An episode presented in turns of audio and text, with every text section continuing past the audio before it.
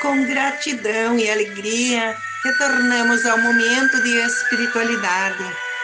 A liturgia desse domingo nos desafia a confessar que Jesus é o Cristo de Deus, fonte de amor e de vida que sacia nossa sede. A palavra de Deus e a Eucaristia são o alimento que fortalecem a nossa fé diante das tribulações. Deus derrama o espírito de graça e piedade sobre cada um de nós e nos convida a revestirmos de Cristo ungido que sempre queremos seguir. A primeira leitura do livro de Zacarias fala de alguém ferido de morte, talvez um profeta ou alguma liderança. Esse fato significou choro e lamento para o povo mas também trouxe a ressignificação desse sofrimento que geralmente desperta a retomada para a conversão e o retorno para Deus.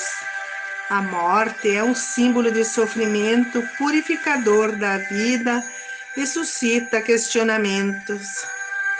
Qual é a nossa missão nesse mundo? Como vimos e percebemos o caminho que nos conduz até o final? Na segunda leitura, Paulo ensina que nós tornamos filhos e filhas de Deus pela fé em Jesus Cristo. Através do batismo, nós tornamos irmãos e somos convidados a superar a discriminação e o preconceito pela fé que nos ensina que somos todos um em Cristo. Ele é exigente em seu projeto de vida e espera uma sociedade justa e fraterna de seus seguidores. No Evangelho, Jesus interroga seus seguidores a confessar quem ele é. Surgem várias respostas. Uns dizem que é João Batista ou outro profeta que ressuscitou e pergunta então a seus discípulos: E vós quem dizeis que eu sou? Pedro respondeu: O Cristo, Filho de Deus. Então Jesus os alerta para não contar para ninguém, pois seus adversários queriam eliminá-lo e criavam confusões para ter motivos para o matar, porque eles viam a salvação do povo através do poder e da opressão que Jesus condenava. Ele fala aos discípulos que a morte de um justo não é uma derrota, mas sim a salvação da vida através da ressurreição.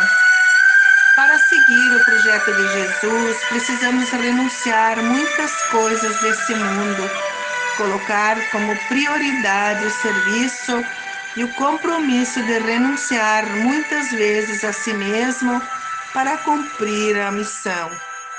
O caminho da conversão é um compromisso do amor, da generosidade e do serviço aos outros, que nem sempre é fácil, mas traz a satisfação verdadeira de viver.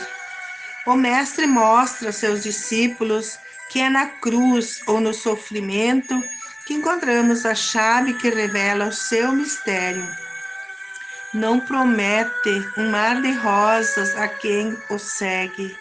Ele é realista e não ilude ninguém. Faz o convite e deixa a decisão para cada um decidir se quiser segui-lo ou não. Deixou o livre-arbítrio para escolher. Que todos nós sejamos capazes de escolher o melhor caminho restaurar a nossa vida a exemplo de Jesus, para construir um mundo melhor, onde reina a paz, a justiça e o amor. Glória ao Pai, ao Filho e ao Espírito Santo, como era no princípio, agora e sempre. Amém.